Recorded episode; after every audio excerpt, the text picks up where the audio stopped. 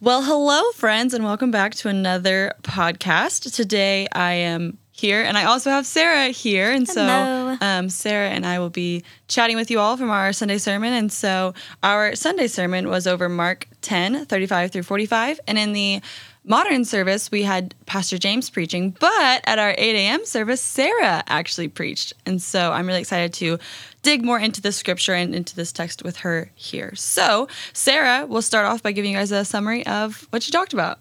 All right. So, like Melissa said, we were looking at Mark 10 35 through 45. And I started out, and I think Pastor James did as well. We both felt very strongly that you got to look at the context for this particular piece of scripture. It's um, always important to look at the context, but with this scripture in particular, very important. So, starting in verse 32, Jesus is actually um, telling his disciples that when they get to Jerusalem, the next place they're going to go, he's going to be arrested and he's going to be tortured and then he's going to be killed. So he delivers that, you know, foretelling, if you will, um, starting in verse 32. And then immediately following that, the next thing anyone says, according to Mark's um, gospel, is James and John, who are said to be the two sons of Zebedee. I love that word, Zebedee, in um, in Scripture. Immediately ask Jesus, "Okay, what about me? What about us?" Um, and they say, "Teacher, we want you to do whatever we ask of you." And they say, "What we want to do is in glory when you're in heaven, we want to sit on your right and on your left." And Jesus tells them, "Well, I don't are you are you willing to do what you have to do to take up that mantle? Or do you know what you're asking is actually something specifically he says to them. You don't know what you're asking. And they very confidently say yes we are able. We, we can do whatever it is that you're going to do. Um, and he's referring to the crucifixion there they don't know that but that's what he's referring to. Um, and then eventually um, the rest of the disciples get upset and agitated and they're frustrated because James and John have kind of inserted this back plan that they have, feels very calculated. Um, so Jesus then calls all of them to him and says, Okay, let's, you know, last word on the subject. If you want to be first, if you want to be the leader, you've got to be the slave of all. Basically, if you want to lead, you've got to serve. If you want to be first, you've got to be last. Um, and talks about his role on earth that he didn't come to be served and to be honored. He came to serve us. He came to die for us. And if that's um, if we want to lead, if we want to rise, we have to start there. Um, that it's not about being served and aiming for that highest place of honor. It's actually about aiming down in a way and figuring out how we can serve others, which we call modern day servant leadership. So that's kind of the um, summary of that very complicated text and lots of relational dynamics and all kinds of weird stuff happening happening Yeah. there and that's how we landed on servant leadership Yeah, that's awesome. Great summary. Definitely, um, if you haven't read it, go read it. But that was also a fantastic summary. And so, um, moving forward, I wanted to ask Sarah a couple questions about just how she approached um, her sermon and speaking this text, and how do we then um, give action steps to a congregation based on this text. And so, Sarah, how did you first approach um, this particular text? Out of so we obviously see how you approached the history and the content, what was there. So then, what was that next step into? Okay, now what do I say off of this? How did you approach that? So the main thing um, for me was I wanted to see what other people had said about this text because this is a fairly well-known piece of scripture, especially the end when he talks about serving others and that famous phrase um, "not so among you" or um, in different ways in different translations, but I think ours was not so among you. That's something that we've heard a lot. So I knew it was a, a fairly popular text. So I started by looking at commentaries and seeing, okay, what else, what are scholars that know more than I do saying about this text? And so they, you know, you, then that's when you really start to look at the relational dynamics and the history of James and John. Like I didn't know until I saw in a commentary that, um, I was reminded that James and John and Peter were like Jesus' favorites. Like they were the ones that were close to him. Closest, yeah. So when you think about that, James and John have totally left Peter in the dust. And the first thing I thought was like, this is like a Regina George on Wednesdays we wear pink. Like, what are you doing? It's just so rude. They totally left him in the dust. And like, I didn't realize that until I looked at the larger, you know, the smart people. Not that I'm not smart, but I love that we have the option now in 2020 of seeing, okay, their whole job is to study it. yeah, yeah, yeah, What do the smart people say about this? And that was something that one of the commentators pointed out was, what about Peter? And I was like, I mean, yeah. what about Peter? They totally left him out. And so that's where I started was looking to see um, what other people had said. And then continuing in that theme, I was sitting at lunch with some of our buds here at Asbury. So I was with um, Shelby Hood and Jesse Johnston from the student ministry team and Mason Miles and um, Andrew Lyman from Kids. And I said, Hey, I'm going to read you this text. And sorry for crashing lunch, by the way, with this text. I said, I'm going to read you this text and I want you to tell me what it makes you think of.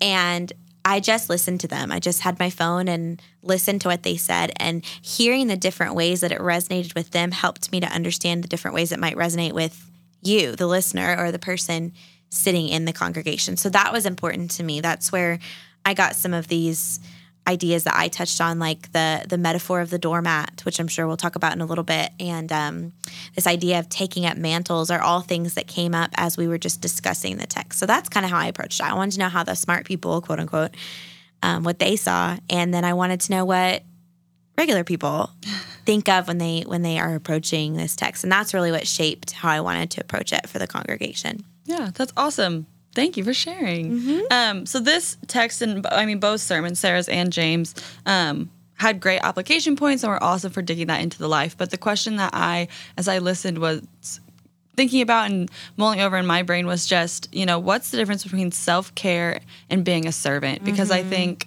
that's, I mean could be a whole nother long, long series on Yes. of its own, just because that's such an important thing. And um, in today's world, you know, the church is saying be a servant, and then everywhere in the world it's saying take care of yourself. And Mm-hmm. um, I think both are extremely important. Both are extremely important to Christ, and so Yes. they fit together beautifully. And so we're going to kind of just dive into that. And so Sarah already brought it up, the lovely word doormat, which I'm sure you're. Curious about how that applies to this. So I'm gonna have Sarah explain her doormat example. All right. So, um, yes, I'll second what you just said. I feel like we could do a whole sermon, maybe even a Oh, whole yeah. sermon series on the different on understanding self care and being a servant. So, yes, huge, huge point of contention, and I think maybe even confusion when we look at some of what Jesus said. So I pulled the the doormat metaphor in that I feel like when we talk about servant leadership or humility in the church, we love to bring up Jesus washing the disciples' feet. That's the most common thing we bring up, and it's a beautiful picture of it. So I get why it's something that we talk about a lot, because what a picture of of humility. So we like to talk about that and use that as our springboard, if you will, for um, what it looks like to demonstrate humility. But the thing is, like, I think if we really think about that metaphor, like, we don't have someone at home. I'm assuming, Melissa, that you don't have someone at home that when you walk in the door takes off your shoes for you and washes your feet.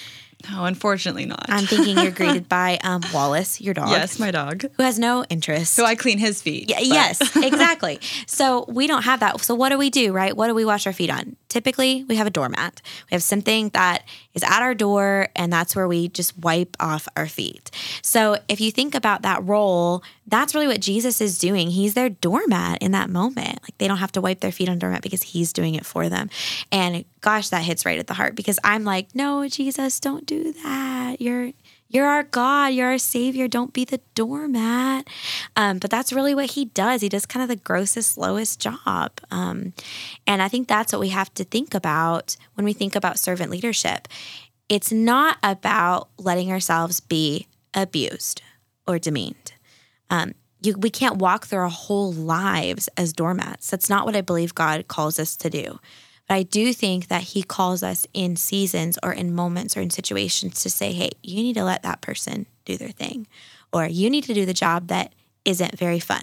I've cleaned toilets for Jesus before doing mission work and and all those things. And that's not fun, but sometimes it's what God asks you to do. Sometimes He asks you to do the jobs that are kind of gross and um, that don't bring you any honor, that don't bring you any glory, that no one's going to ever know that you did it. No one's going to praise you. No one's going to pat you on the back. Um, and that is that's where servant leadership gets hard. Is when you have to do something that nobody else wants to do, that you're going to get probably no recognition or even a pat on the back for doing, but Jesus calls us to those places. Yeah. Well, and there's such a distinction between letting people walk all over you, which is never what Jesus says, Mm-hmm. but also knowing who you are and being confident in you are enough and in Christ enough that you can do those jobs and you can say, no one will know about this and this is gross and I hate doing this, but you know what? It needs to be done and I'm happy to do it. Yeah, I think you touched on something so important there. It you have to have that confidence in Christ and in who you are in Christ in order to do those things because we see I think people that are habitually exhausted or walked all over or Yeah. treated badly, I just don't know that they're fully confident in who they are in Christ because Mm-hmm. I think when we're confident in Christ, we believe that we um, deserve better Yeah. like we don't need God doesn't want us to be exhausted all the time. He doesn't want us to be abused or demeaned. He wants us to have confidence in him. And yes, sometimes it means doing the things that we don't want to do, but God doesn't call us to be beaten down constantly. Well, and it's like why we'll get into motivation and more later, but you know, it, those people who are constantly giving, giving, giving, giving, Mm-hmm. are they doing it because they think that's where their worth is, or are they doing it because that's how they'll be loved? Are they like why is that the situation? You know, and so, um, which I think also leads us into the next little point I wanted to dig into, which was boundaries. Mm-hmm. Um, which boundaries is such an important thing, and healthy boundaries in relationships. You know, help us have stamina to keep going in this crazy world. I would Yes. say. But I think as a Christian, boundaries has to be a different conversation because I would say the world often says your boundaries need to be protect yourself and your own at all costs. Yeah. And those are your boundaries. And that's where people will draw their boundary lines, which if you're not a Christian and that's how you choose to live, I think, you know, I'm not going to push you on that. That's, that's your code of conduct, you know, but as a Christian, I think that my boundaries look different. Yeah. Yes. I think they have to look a little bit different. Um, but we also need them. Yes. Oh, yeah. we desperately need them and i think i mentioned either i said this in my sermon or i meant to but i i think the church has done a much better job of talking about healthy boundaries in the last like five to ten years which is something that i don't think i understood until my early 20s and as a result was in a lot of really unhealthy relationships because i felt like i had to be the savior that I had to overcommit and serve and serve and serve and serve and serve and serve and serve in every relationship all the time.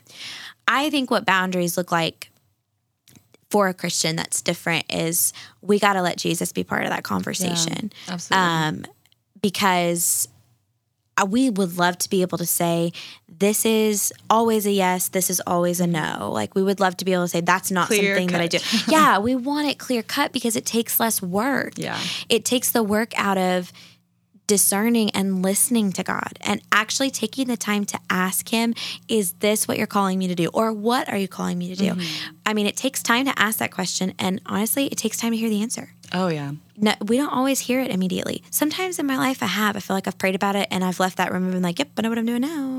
like, but a lot of times it's not. Sometimes it takes work, takes time in scripture, it takes time in prayer and talking to people that you trust to discern what God is doing. I think more often than not, we just don't want to do that. Yeah. We just want to decide right away, like, fine, I'll just do it. Or, you know mm-hmm. what, I'm not going to do that. Yeah. Because it's easier to make the decision right away than to actually dialogue to with the Lord. To do the work and to mm-hmm. know before you go into it of Jesus is calling me to this boundary at this time in my life. Yeah, I think it comes into play a lot with conflict because sometimes I believe Jesus is going to say, That's the hill you're going to die on. Don't Yeah. let this go. You fight for it, keep pushing. But other times in life, I know God has said, Hey, step back. We're not dying on this hill. Yeah. And that's where I think that doormat thing comes into play because sometimes when we let someone else win, we feel like a doormat. Mm-hmm. Um, but those are, I, I absolutely believe that God doesn't call us to fight every single battle Yeah, we think is necessary. Sometimes it's about stepping back and saying, okay, if that's the choice you're going to make, I'm going to let you win that one in conflict or in an argument or, or whatever. And those are the moments I think where we don't like to ask God Yeah. what we should do. Yeah. Well, and the question of what hill am I going to die on is so closely tied to self care. Because if you die on every hill, you're going to burn out. And if you never die on a hill, you're going to feel walked over and not feel confident and just, you know, it, there's, it's a pendulum back and forth and it's never clear cut. It's never the same. Um, and it's definitely, it takes work to really sit and dive into and um, know for yourself and for the people around you how to handle that, I would say. Yeah, I think it also comes back to in scripture, we're told that our bodies are temples. Yeah. Mm-hmm. So we're supposed to treat them well. So I just don't believe that God wants us to just beat up on ourselves physically, mentally, emotionally, whatever. Women really, I think, fall into that trap of thinking they have to say yes to everything all the time. Um, but again, that's just that It's that resistance of not wanting to ask God, do you want me to do this or this? Do you want me to not do this? Do you want me to do this? We don't, we're hesitant, I think, to have that dialogue. And as a result, we're going to be really, really tired. And Yeah. we'll feel like we're doing it right. We'll feel like, well, I'm serving and I'm giving and I'm doing all the things. But we've effectively cut Jesus out of it yeah. if we're doing Yeah, that. which is so weird to think. I need to set boundaries. I need to talk to Jesus about this. Like, I don't think I would naturally think that, but that's definitely um, a healthy tool in how do you find that balance and how do you work in a healthy Right. way in life. And so I think, kind of off of doormats and boundaries, I think something that's helpful in my life to remember is that things happen in seasons. Yeah. Right. And I think we, we see this in nature. There's nature in season. There's seasons in nature, and sometimes there's four. It's Oklahoma. Sometimes there's twelve. You Yeah. never know. Um, Sometimes there's one. yeah, you know, you never know.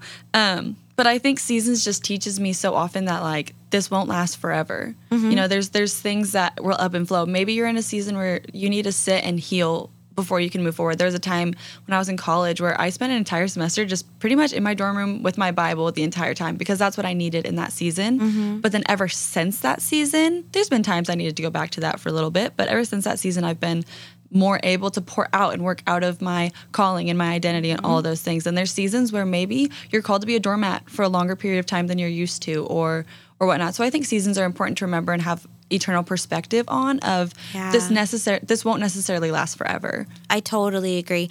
I remember also, I think it was the tail end of college. So I had spent pretty much my whole life, I grew up in a really small Baptist church. It was the kind of church where everybody did everything all the time. Like when the doors were open, we were there. And it was small, so it was totally all hands on deck. We had three people on staff. And one of them was the pastor's wife, and she was a secretary. so it was all hands on deck. No one worked in children's, no one worked in students at that point.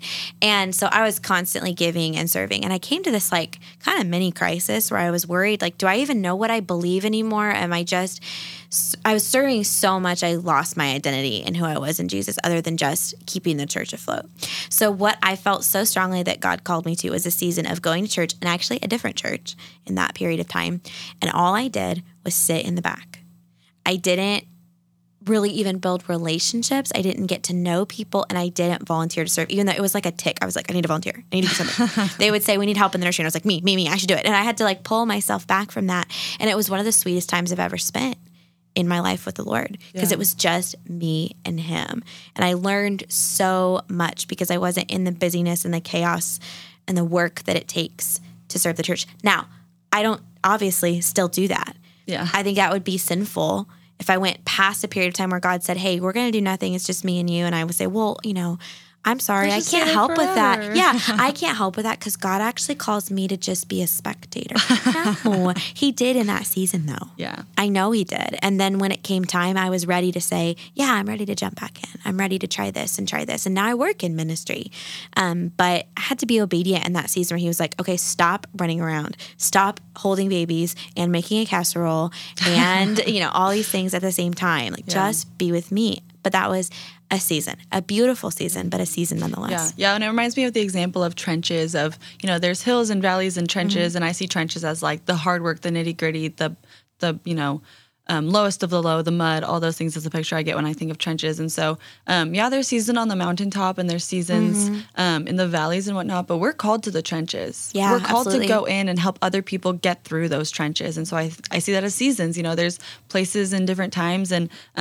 Only you and God can really, really know what season you're in. You know, other people don't necessarily get that say over your life, but um, remember on both sides, don't stay in a season of only being a doormat forever, and don't stay in a season of only thinking of yourself and you and God for a season. You know, you need both, but there's a balance for sure. Yes, I Absolutely. completely agree. Got to let Jesus be part of that conversation with yeah, you. Once again. Yeah, absolutely. Um, so something that James touched on in the modern and traditional service is about um, identity and servant and whatnot. And Sarah has um, a great, I don't want to call it an example because it's not an example, but has great teaching on kind of our mantle and what that looks like. And so, Sarah?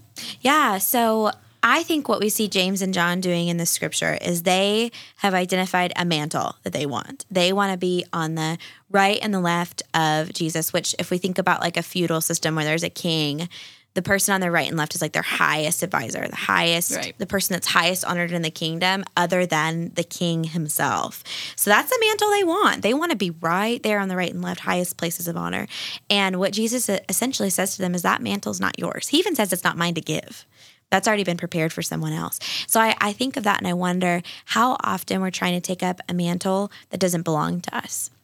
How often are we trying to act as a savior for other people when they already have a savior?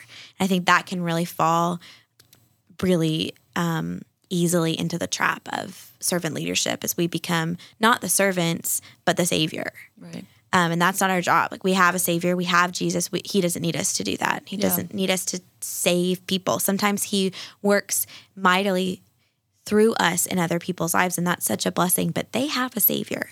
Um, I think with mantles too, a lot of times we want to take up a mantle, whether it be a certain position in a church structure or on a staff, even.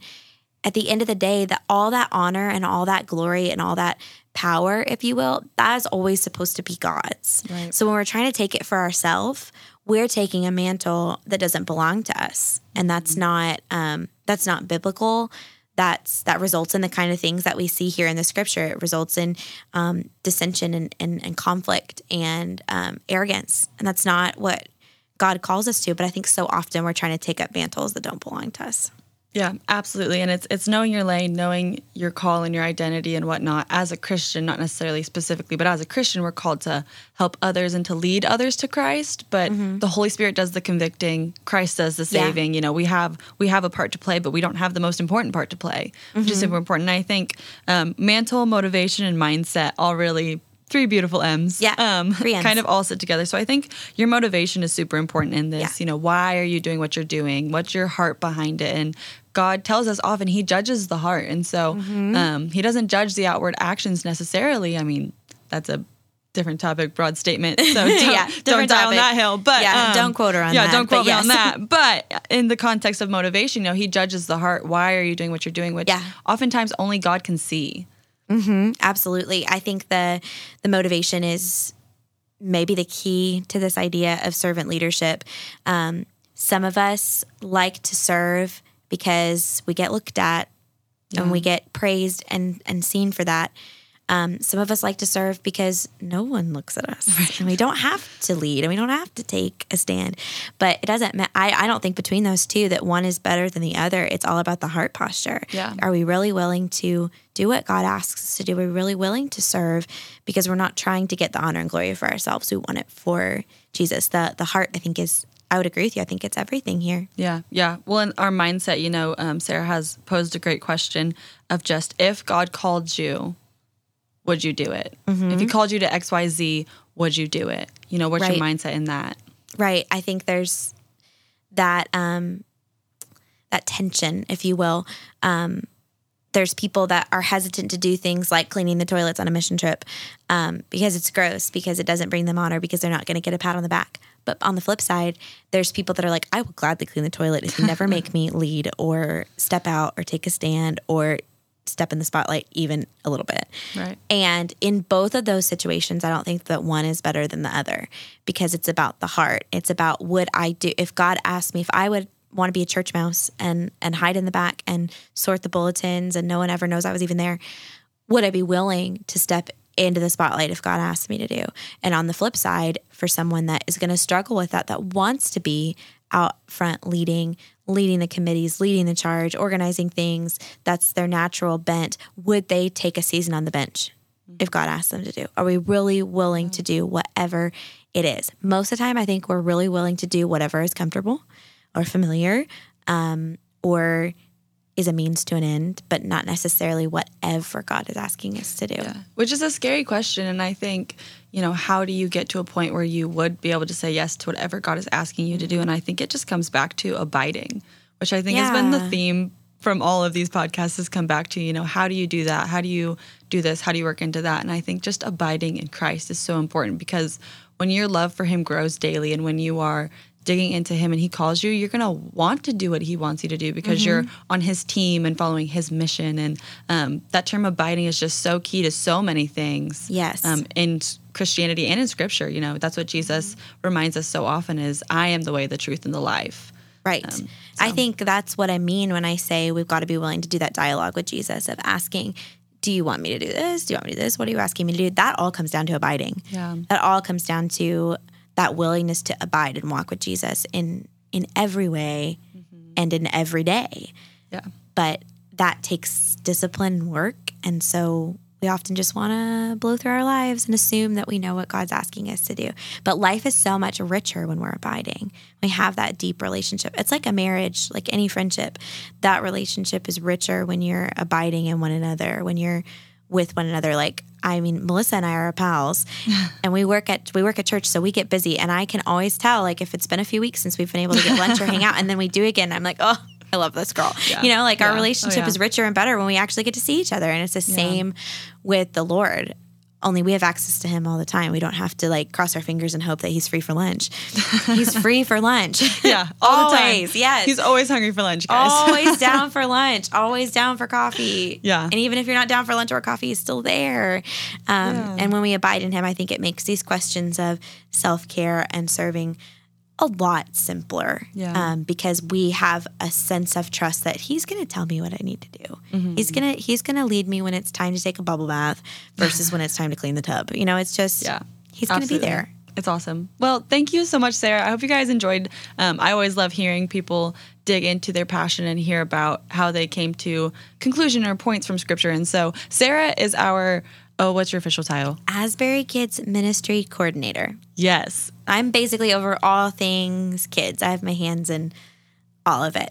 So yeah. yeah. It's awesome. She's also getting her master's at Asbury Seminary, which is awesome and super cool. Um, and so, yeah, we hope that you guys liked this. And so, next time I'll reveal the official title for this podcast. As you can tell, I've officially uh, avoided saying any type of title. My uh, working title has been YAMP. Yamp. Uh, Young Adult Ministry Podcast, which it's not going to be the official title. I think but it should be I think the it's pretty fun. title. Pretty dang fun. That's a Um, great one. We could get shirts and everything. Can you imagine if we all just walked around with shirts that just said yamp? Yamp. I feel like you can really yell it at people, but Yeah, that's not the goal. Be a yamp. We could turn it into a verb. Hey, do you want to yamp with me on Monday? Ooh, that sounds bad. Never mind. Yeah. anyway, moving forward. Um, but anyway, we hope that you guys enjoy listening and will continue listening. And so, just to close, Sarah, will you pray over our listeners? I will. Lord, I pray that you would bless each and every person that is listening, thinking, reflecting on on these things. Um, we pray that you would use this podcast and um, these sermons as a way to call us to abide in you. Lord, I pray over each of these people listening. I pray over them as they consider the words that we are saying and mostly how, the words that God are, is saying and how that is affecting and impacting them. I pray over them in their day, whether they're driving in their car or listening to this at work. Um, I pray your rich blessing over them and pray that they would sense your nearness to them as they go about their lives and about their day. We thank you for Asbury and the way that you use Asbury in each and every one of our lives. We pray this in the name of the Father, the Son, and the Holy Spirit. Amen. Amen.